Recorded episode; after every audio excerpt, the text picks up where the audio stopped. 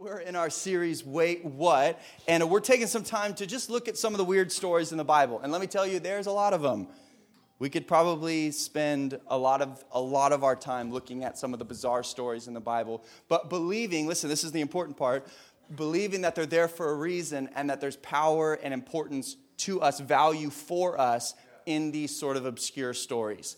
And uh, so far, we've looked at uh, the story in Genesis about the Tower of Babel where these guys decided to build a tower or a, or a building to the heavens. And they're basically, their idea was saying, we don't need God, we can get there on our own. Um, and then God scrambles the language. And then we looked at a couple weird stories, followed a guy named Jacob. Um, and he had, his whole life is kind of strange. And we only looked at two of the stories, um, one of which he uh, was hoping to marry a girl named Rachel, and then he got tricked and he accidentally married a girl named Leah. How does that happen? No idea. That's what happened. Um, and then, so then he works uh, seven more years, finally gets Rachel. Um, it's kind of a fairy tale, but a really weird fairy tale.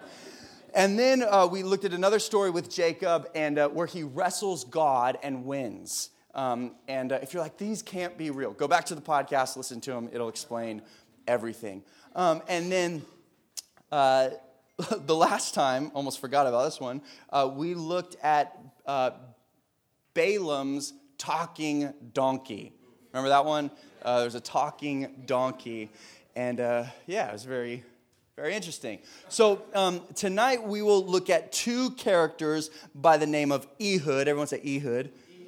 And Eglon. Everyone say Eglon. Ehud and Eglon are our two characters uh, tonight. And this is a great story. And I've titled this message, if you take notes, you could jot this down The Only Option. The only option is going to be sort of the theme that we'll be discussing as we look at Ehud and Eglon. All right, Judges chapter 3, we're going to start in verse 12. I'm going to read the story to you. And again, I like to read it with no context, just for it to speak for itself, and then we'll kind of explain it um, and go back. And it says this And the children of Israel again, everyone say again, did evil in the sight of the Lord so the Lord strengthened Eglon, king of Moab, against Israel because they had done evil in the sight of the Lord. Then he gathered to himself the people of Ammon and Amalek and went and defeated Israel and took possessions of the city of palms. So the children of Israel served Eglon, king of Moab, 18 years. But when the children of Israel cried out to the Lord, the Lord raised up a deliverer for them, Ehud, the son of Gera, the, the Benjamite, a left handed man. Any lefties in the house tonight? Lefties in the house? All right, I see you. Quite a few. All right, so Ehud's with you. He's a left handed character. And it says this By him, the children of Israel sent tribute to Eglon, king of Moab. So understand, Israel is, in, uh, is captured by a guy named Eglon. He's the king. And they're carried away into captivity. And then God raises up our character, Ehud, to, to deliver them. So uh, he's going to see Eglon, he's bringing a tribute. Now, Ehud made himself a dagger. It was double edged and a cubit in length. A cubit is like, they say it's like you're from your uh, cr- crease on this side, it's elbow on this side. I just crease over here, um, to like the, the, the wrist. the crease to the wrist, everybody. That, that's about a cubit. So that, that's about how big his dagger is. You really didn't need to know that, but I just thought I'd let you know. Um, a cubit in length, and fastened it under his clothes on his right thigh. Remember, he's a left handed man, so it's fashioned on his right thigh. So it says, So he brought the tribute to Eglon, king of Moab. Now, this is a very important detail. Now, Eglon was a very fat man. We just got to know that. The Bible wants us to understand that he's not just a fat man, he's a very fat man. So, Eglon, king of Moab, the very fat man. And when he had finished presenting the tribute, he sent away the people who had carried the tribute, but he himself turned back from the stone images that were at Gilgal and said, I have a secret message for you, O king. He said, Keep silence. And all who attended him went out from him. So Ehud came, into, uh, came to him. Now he was sitting upstairs in his cool private chamber. It was like it just like had cool posters on the wall and like some like bedazzles and beads. Like you know one of those rooms that when you walk in you go like this. Just super cool. You know what I mean? Um, so this cool, trendy private chamber. Then Ehud said, I have a message from God for you. So he arose from his seat. That's uh, Eglon. Then Ehud reached with his left hand, took the dagger from his right thigh, and thrust it into his fat belly. It just says belly, but I'll add the fat belly. Listen to this. Even the hilt, that's the handle, went in after the blade, and the fat closed over the blade. For he did not draw the dagger out of his belly. And Ready for the best part? His entrails came out. Now, there's a lot of speculation about what his entrails are. Um, some think that it's his like actual guts just went like. um, the real, the, the, I mean, the literal translation of the word. This might be way too much information. If it is, I'm so sorry for this. Um, but uh, the the real def, the translation of entrails is feces. Um, so, yeah. So do with that what you want. I'm, I'm, just, I, is, I'm, just, telling you the Bible. That's my job. I'm, I'm just trying to teach the Bible, okay? So, uh, yeah, his guts or whatever came out. Then Ehud went out through the porch, shut the doors of the upper room behind him, and locked them. When he had gone out, Eglon's servant came to look, and to their surprise, the doors of the upper room were locked. So they said, He's probably attending to his needs in the cool chamber. He's using the facilities. So he's, he's, probably, he's probably going to the bathroom. It gets funnier. This is such a good story. uh, he's probably attending to his knees, verse 25. So they waited till they were embarrassed. You ever been there? like you're like at your friend's house and they're like, hey, I'm gonna go to the bathroom real quick. And you're like, okay, real quick. It's like a half an hour like to tell they're embarrassed. Like this is getting awkward. And like then you don't want to be like like maybe if their bathroom's near the, the bedroom and then you don't want to be there anymore like you want to go do something else because what if they open the door and you're like you were in there a long time man so they waited till they were embarrassed and still he had not opened the doors of the upper room therefore they took the key and opened them and there was their master fallen dead on the floor i'm sure they were relieved but ehud Ehud had escaped while they delayed and passed beyond the stone images and escaped to Seirah. And it happened when he arrived that uh, he blew the trumpet in the mountains of Ephraim, and the children of Israel went down with him from the mountains, and he led them. Then he said to them, Follow me, for the Lord has delivered your enemies, the Moabites, into your hands. So they went down after him, seized the fords of the Jordan leading to Moab, and did not allow anyone to cross over. And at that time they killed about 10,000 men of Moab, all stout men of valor, not a man escaped. So Moab was subdued that day under the hand of Israel and the land had rest for 80 years. Let's pray and then we'll talk about it. Father, again, we thank you for your word. We ask that you would speak to us now. And Lord, in the, the silliness and the craziness, God, we pray that you would, we would hear and see what you want us to um, see and hear. And so, God, we pray that you would just soften our hearts. Lord, it's easy for us to come into church and just be, just have so much going on, and, and even with our phone in our hands or, or just mind elsewhere, it's so hard for us to hear from you. And so, God, we pray that we would hear from you tonight. In Jesus' name, amen. amen. Now, this is an interesting time in uh, Israel's history. This is the, the book of Judges is known when, when the judges ruled over Israel. And basically, what happened is after the character Moses led the Israelites out of bondage to the Egyptians, he died, and then God raised up a character named Joshua to lead them into the promised land. They're in the promised land, and then Joshua dies. And at this point, they, they have no king, they have no government. It's basically God has set up a way in which for them to live, and the ultimate authority is God. And that's how God kind of intended it. God wanted them to just go straight to Him for guidance and for deliverance and for all these different things. Later on, they rebelled, they asked for a king. God gives them a king, first King Saul, then ultimately King David. But in this time, the judges were basically raised up by God to bring the people of Israel back when they messed up. Basically, the cycle went like this They're living in the promised land, they're doing their thing, but there's other people in the promised land with them. They follow different gods, they live different lifestyles. And because of the surrounding influence, the people turn their heart from God and start following the culture that's around them. They decide that, do you know what, church isn't for me, reading the Bible isn't for me, I'm gonna go with this friend who does this thing. And eventually, very quickly, they go from the direction God wanted them to go down a different road. So, what would happen is because of that, they'd fall into sin, and then that sin would always lead to slavery. Listen, sin always leads to slavery. Sin promises more than it can give, and it takes way more than you want to give it.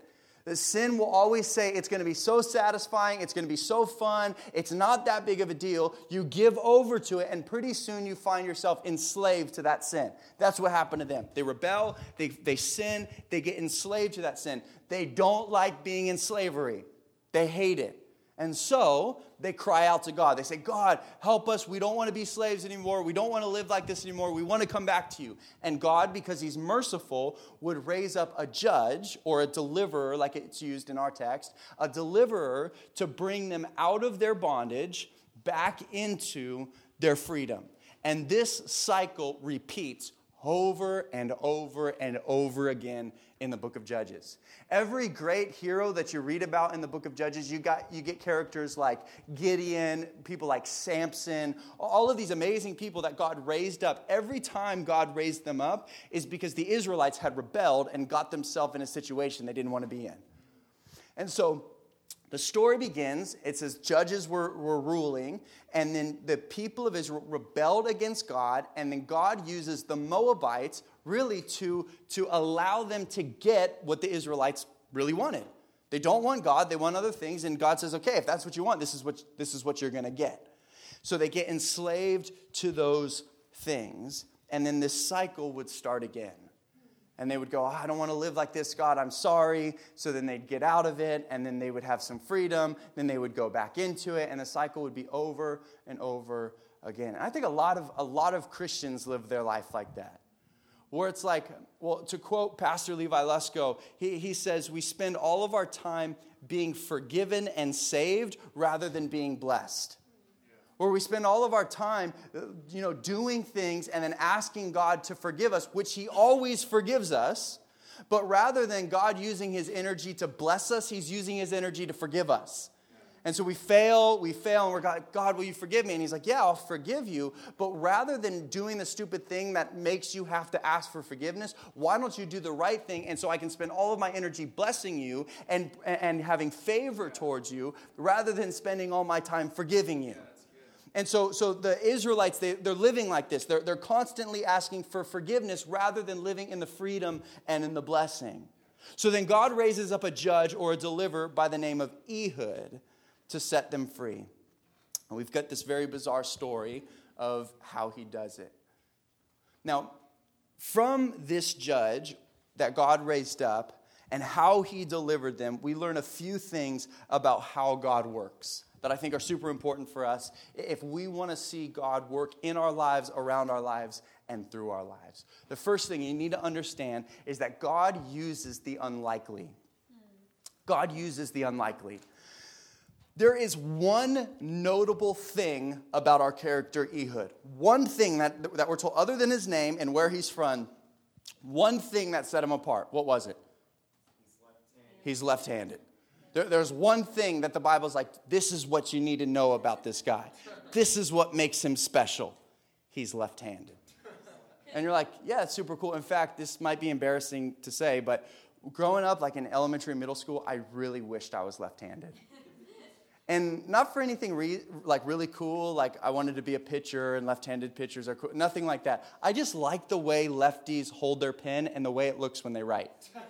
Is that so weird? I'm sorry. Like, I just think it's because, you know, we, like, we write and our words are behind us, like, we go this way.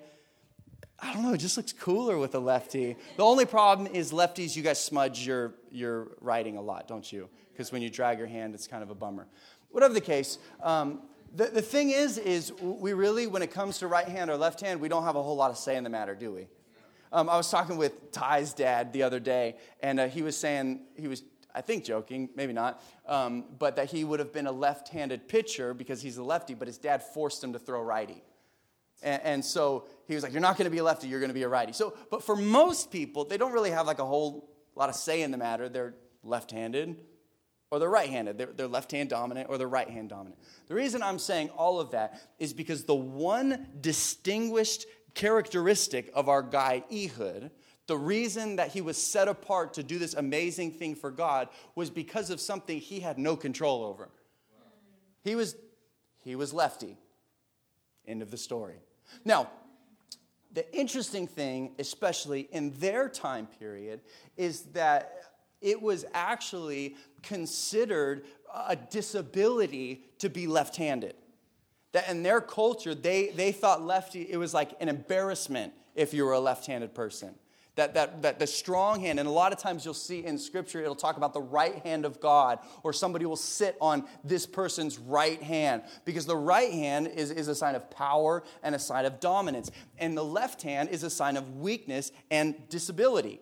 And so somebody that was lefty, like Ty's dad, would be forced, if they could, to be righty.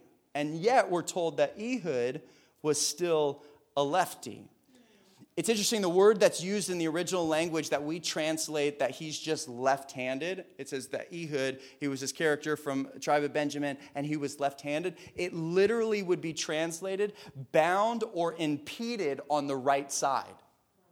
That this word left handed, it would literally mean when we just say he was left handed, it would be translated that he was bound or impeded on the right side. In other words, it would be safe to say that the reason he was left handed was because his right hand didn't work. So we have this character, Ehud. He's the hero. He's the one that God uses to bring about victory in the life of the Israelites. And all we know about him is that he's left handed. And the reason he's left handed is because his right hand doesn't work. And this is the guy that God chooses to, to provide this deliverance. God, listen, God doesn't need obvious things to use someone to do his work. In fact, I would say it's the subtle things that gets the attention of God.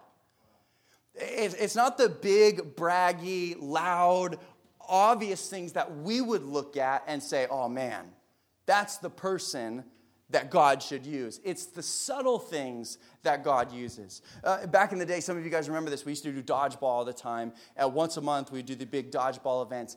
And at the beginning of the, the, the game, we would always have team captains, usually my brothers that were twins, because we felt like that was the most fair way we could do it. Like they're identical twins, they're basically the same person. Um, so they would pick a handful of people. And you'd always watch early on, there would be a few people, usually kind of like the small, not super coordinated, like that were just desperate standing in the back, like, like pick me, pick me. And then usually there's like some big jack dude just kind of like standing there, like tossing the ball up and down like this. And like most of the time, when they were picking, they would pick the guy that wasn't going like this. They're just picking the guy standing in the background, just kind of like, in fact, if ever I was picking, I'd kind of like not look at that guy that was jumping up and I'm like, so awkward. Stop jumping up and down. Like, let me just pick my team. this morning I was playing basketball at open gym and I had like next down, like I was team captain for the next one. And as soon as they find out, like the other people that aren't playing find out that you're captain, they're like, hey, can I run with you? And I'm like, man, just let me pick my team that I want to run with. Anyways, that's besides the point.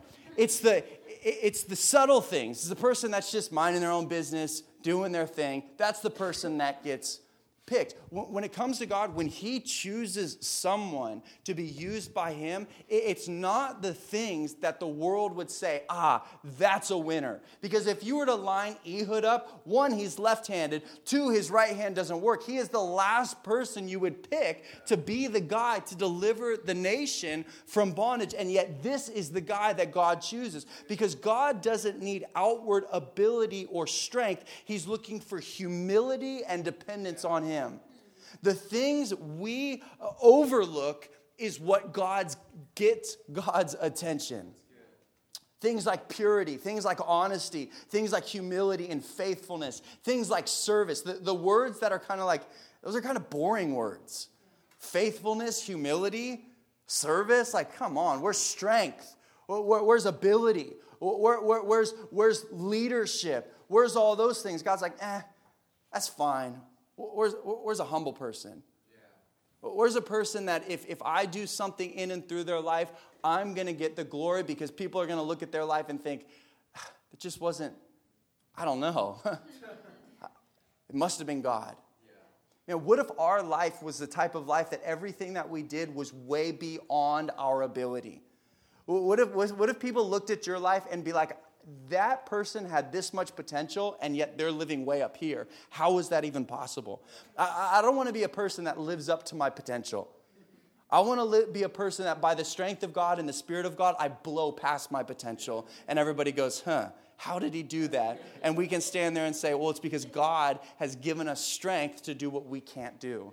And so God chooses this character not because of what he's capable of, but because of who God is in his life. This is one of my all time favorite verses, and I'm giving it to you. You can use excuse me use it as one of your all-time favorite verses listen to this 1 corinthians chapter 1 says this for you see your calling brethren that not many wise according to the flesh, not many mighty, not many noble are called. It says, But God has chosen the foolish things of the world to put to shame the wise, and God has chosen the weak things of the world to put to shame the things which are mighty, and, and the base things of the world, and the things which are despised. God has chosen. That's Ehud, despised. God has chosen, and the things which are not to bring to nothing the things that are.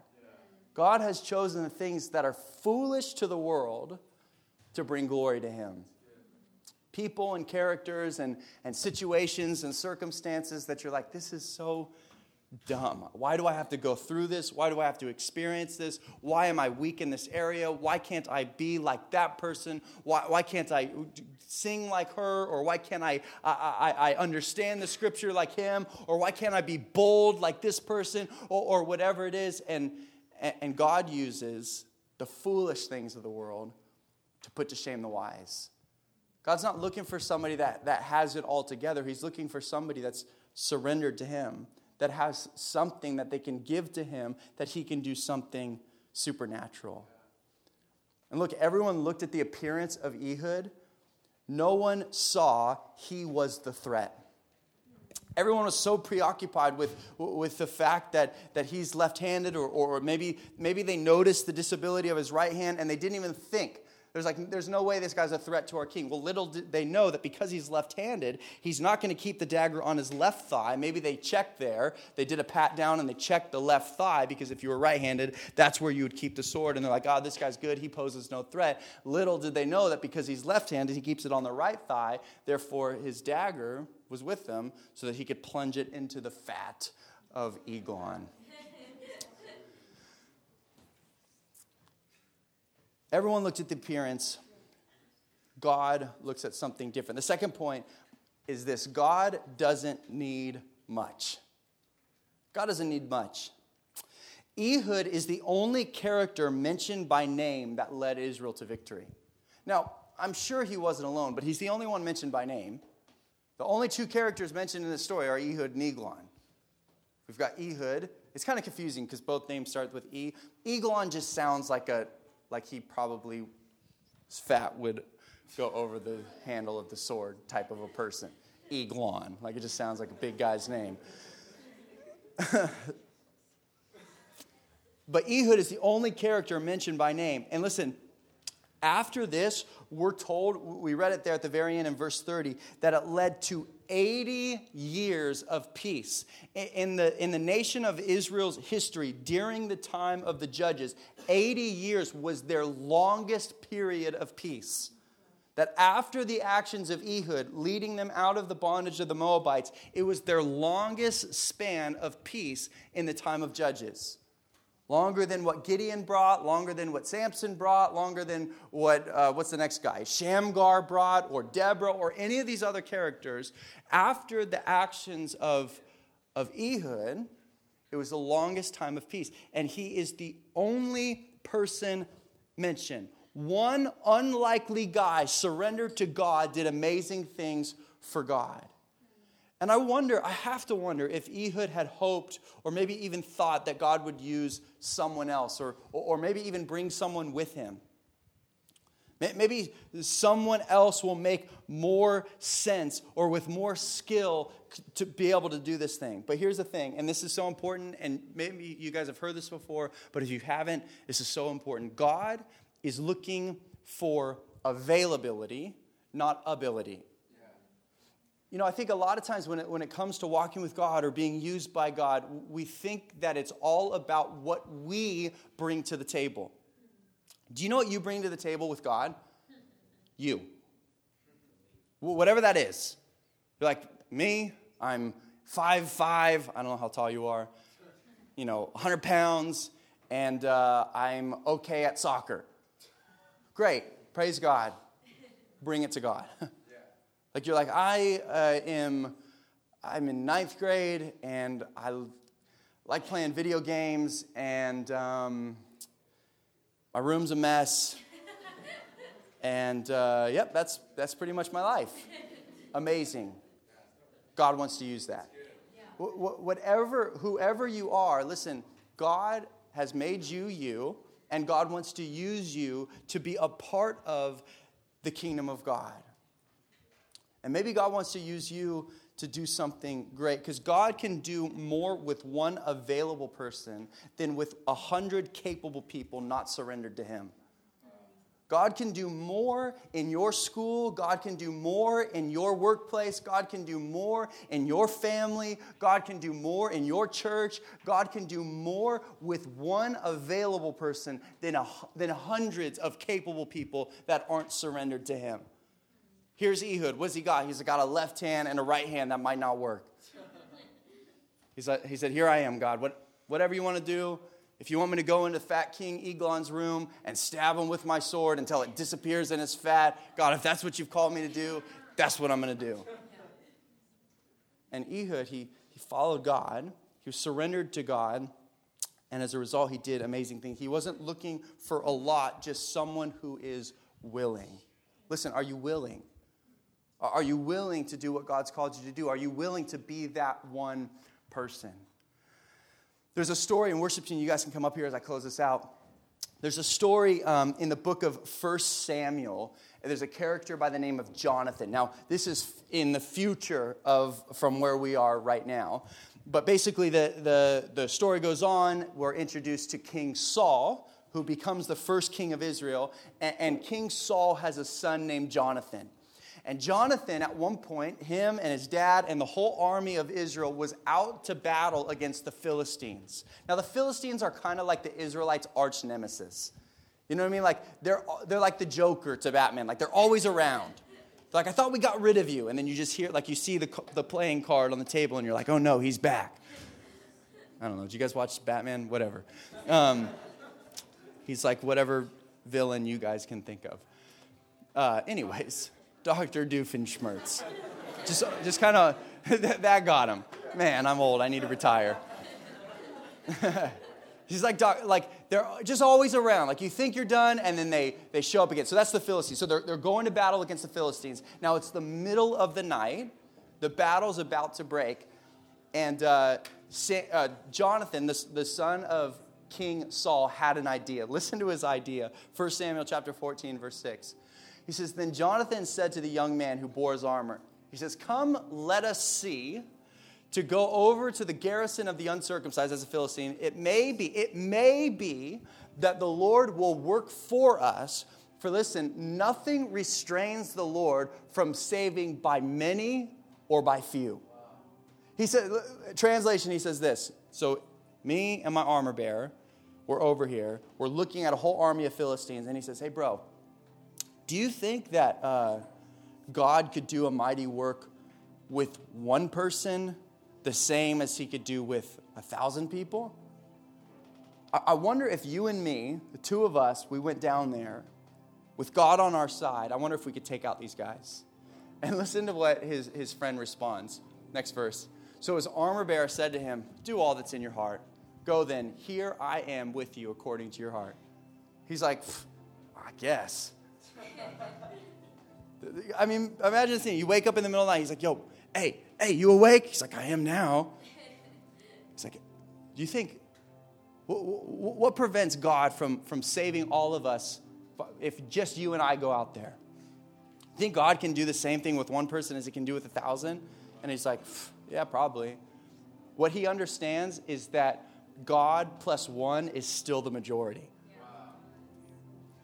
That God plus you so you walk into your, your school, or you walk into your workplace, or you walk into your family, and, and, you walk into whatever situation you are, and you feel alone. You feel like I'm the only person that thinks like this. I'm the only person that's like this. I'm the only person that understands like this. And you show up. Listen, you plus God is still the majority. You outnumber whoever is against you, or on the other side, or doing other things.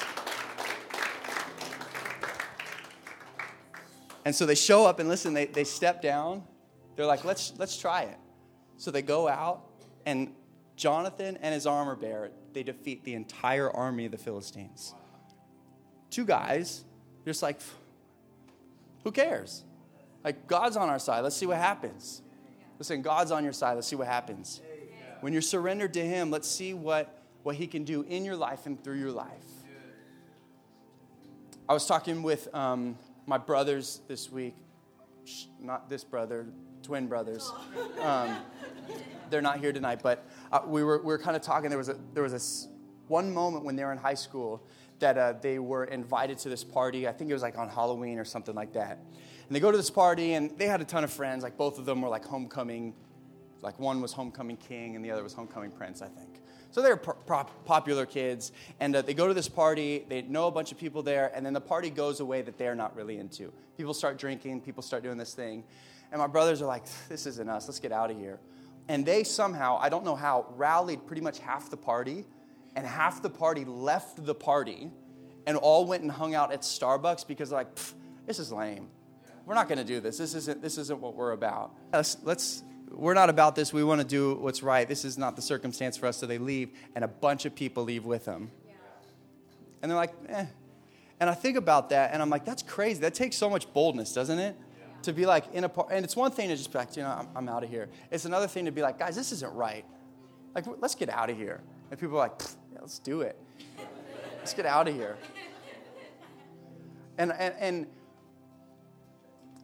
the reason I say that and the reason I bring that up is because God can do so much in your life and through your life by yourself. But what if you had, what if you had an armor bearer like Jonathan did? Like, what if you had that person that one person, like for my brothers, it was their twin. They're, they like looked at themselves in the mirror and they're like, like let's get out of here. They probably didn't even say anything, honestly. They have that ability. They like don't. They probably just were like, yeah, let's go. Like, and everybody left with them. What if, what if you had that friend that was like, man, I feel like we could make a difference in our school. Like I feel like we could we could we can make an impact around this group of people. I feel like we could actually change the culture of this team. I feel like we could actually change how, how we interact with, with this group of people. And you found that one friend that just stuck by you, like the armor bearer that's like, do whatever's in your heart. And they go out and they take out the Philistines. Ehud, he did it by himself. But what if we had that person? So, kind of my thought, and, and I'm closing, done, promise, is that God doesn't need a whole lot. God's not looking for, for that person that just is like, that is just crushing A plus all the time, amazing at life, never has any mistakes, never does anything wrong, is super strong, super cool, super has everything together. God will use that if they're surrendered. But God will use just as much the person that's like, I I fail all the time and I have tons of doubt and I don't know what I'm doing, and I feel like I have nothing to offer. I feel like with Ehud, it's like, do you have a hand that works? Okay, amazing. God can use you. Just one, I got one hand that works. Praise God. God can use you. Surrender to God, allow God to use you, and then look for somebody, like Jonathan with his armor bearer, like my brothers James and Trevor, like look for that person that says, we, we, can, we can do something, we can change something here for the glory of God in the name of Jesus stand together. I'm going to pray for us.